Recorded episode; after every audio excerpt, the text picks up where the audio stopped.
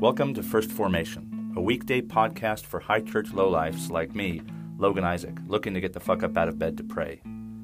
This is where Pew Pew HQ shares morning prayers for the humble, hardy folk caught in the crosshairs of God and country. A podcast for anyone who cares for soldiers and veterans enough to follow us into the mud and the suck, to hear the good news through grunts and with grunts, in the unity of the Holy Spirit as one church forever and ever. Fall in.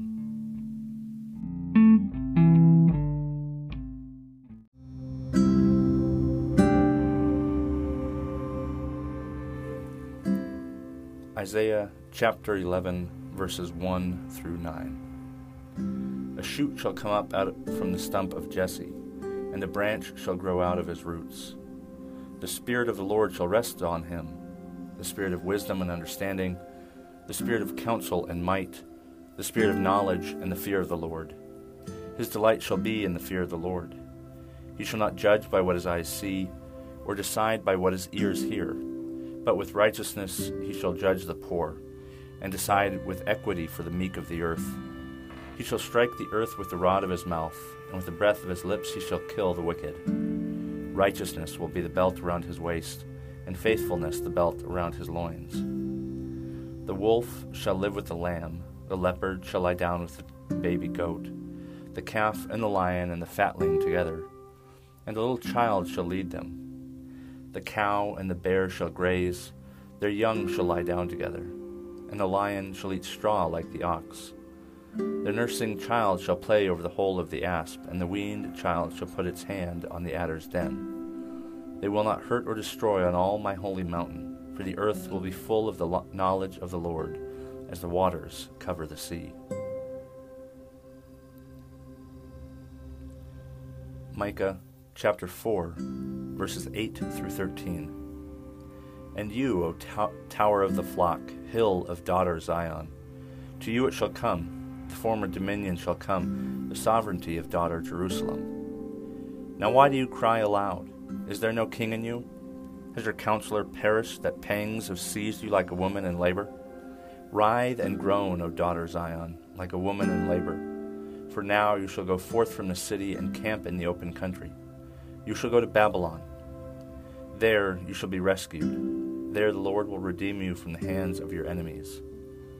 Now many nations are assembled against you, saying, Let her be profaned, and let our eyes gaze upon Zion. But they do not know the thoughts of the Lord. They do not understand his plan, that he has gathered them as sheaves to the threshing floor. Arise and thresh, O daughter Zion, for I will make your horn iron and your hooves bronze.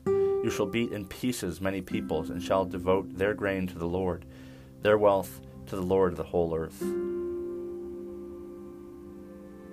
The Gospel of Luke, chapter 7, verses 31 to 35. To what then will I compare the people of this generation? And what are they like? They're like children, sitting in the marketplace and calling to one another, We played the flute for you, and you did not dance. We wailed, and you did not weep. For John the Baptist has come eating no bread and drinking no wine, and you say he has a demon. The Son of Man has come eating and drinking, and you say, Look, a glutton and a drunkard, a friend of tax collectors and sinners. Nevertheless, wisdom is vindicated by all her children. Here ends the reading.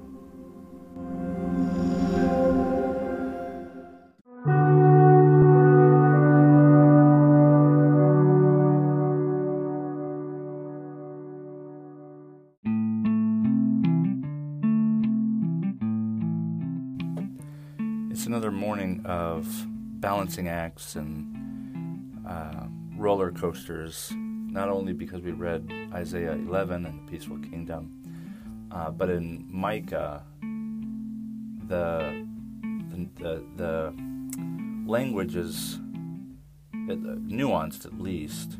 Um, the prophet asks why they're crying so clearly, they're unhappy.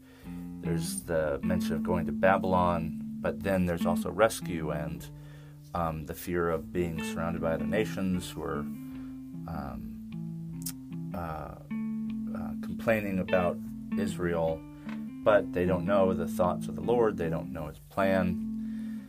Um, and in the midst of all this kind of back and forth, even in the Gospel of Luke, um, I believe the, the words are from John the Baptist, who's upset at the crowds. I could be wrong.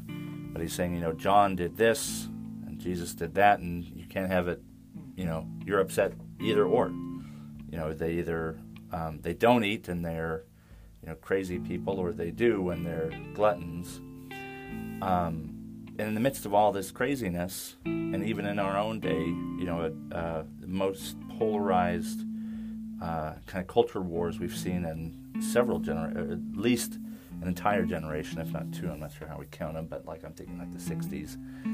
Um, despite all this, we've today um, managed that the Congress has passed managed to pass a criminal justice reform bill um, called the um, First Step Act, I think. Um, and some of the really uh, important things it does, besides adding uh, special protections for pregnant women, um, it strikes down the three strikes stuff. It, it, gets rid of mandatory sentencing, life sentencing for three strikes. Um, and yet, as as wonderful as that is, it, it's not retroactive. So if people were put in jail on three strikes in life sentences, they don't actually get to see the benefit of this bill.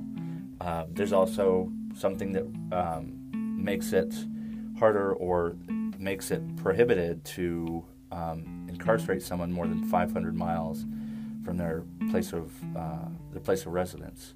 So there's these uh, there's some hope that you know despite all the, the bitterness and the back and forth and the partisanship, things some things can get done. Some things are worth the attention of uh, on both sides of political aisle.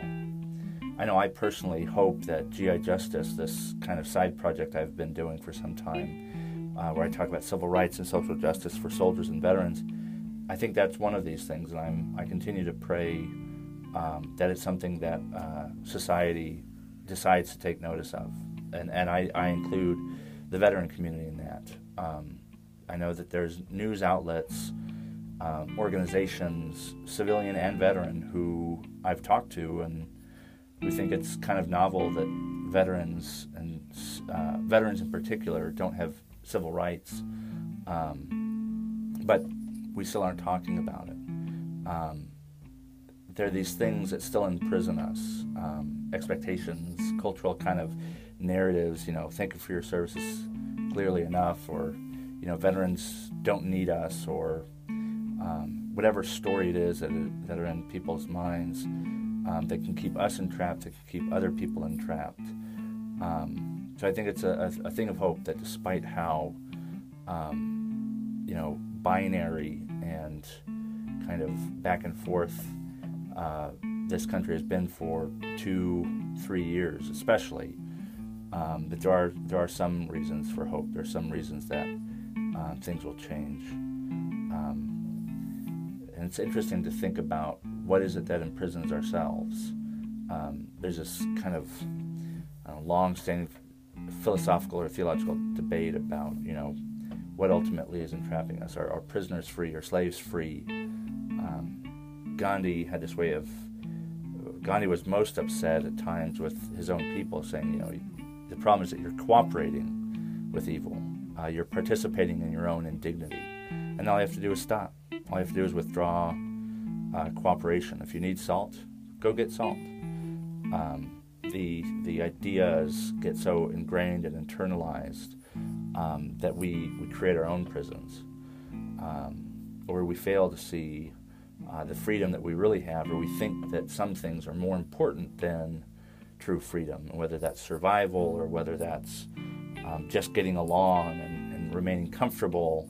Those things that aren't worth giving up uh, sometimes are what really are the those iron bars keeping us um, enclosed and isolated and withdrawn. Um, and so think today about what are those prisons, what prison reform needs to go on in in uh, in yourself, in your own heart. Um, what things are you unwilling to give up? What things are um, are those bricks that you're building up around your heart. I know I, I'm, I'm sure I have the reputation of being hard-hearted. I'm certainly stubborn. Um, and that's something that I, I continue to think about and wrestle with. Um, and the readings today, I think, um, in a very subtle way, uh, help us to rejoice not just in this accomplishment in prison reform, but also, uh, I hope, um, the readings help remind us that it's never it's never all or nothing, but there's there's always a give and take, and there's always an internal um, component and an external component. So, what keeps you prisoner in your life? What things do you hold the key to that you need to unlock and let go? Here ends the reflection.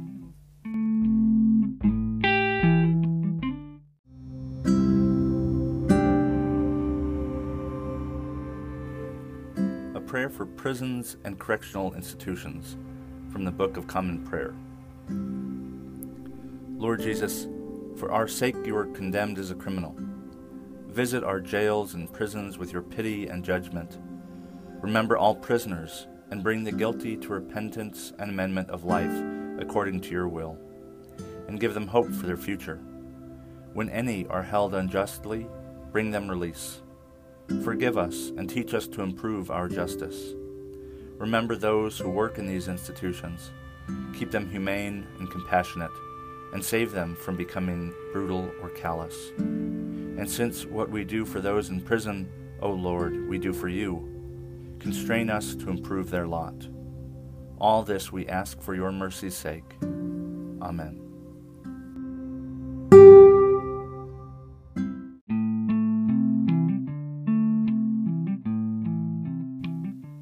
Thank you for falling into Pew Pew HQ's first formation, where we share morning prayers for the humble, hardy folk caught in the crosshairs of God and country. If you like what you've heard, I hope you'll consider participating in one of the three following ways. First, you can support this podcast with a monthly contribution at anchor.fm slash firstformation. You can sponsor morning prayer for Pew Pew people with as little as a dollar a month, and you can cancel at any time if I ever piss you off. Second, you can become a co host yourself by recording a lectionary reading and sending it to me to be included in a weekday episode of your choosing. Instructions for co hosts can be found in earlier episodes, and you don't have to be a grunt to participate in First Formation in this or any way. Finally, and maybe most importantly, you can send me your prayer requests of a minute or less with the voice message feature on Anchor's iOS or Android apps. Prayers may be added to a morning prayer episode, aired anonymously if you wish, or kept private for me to pray for off air. So there you have it three ways to participate in morning prayers for Pew Pew people. I hope you will continue to listen in and maybe even consider participating yourself. This has been and always will be Logan Isaac. Always faithful, always family. Semper Familia.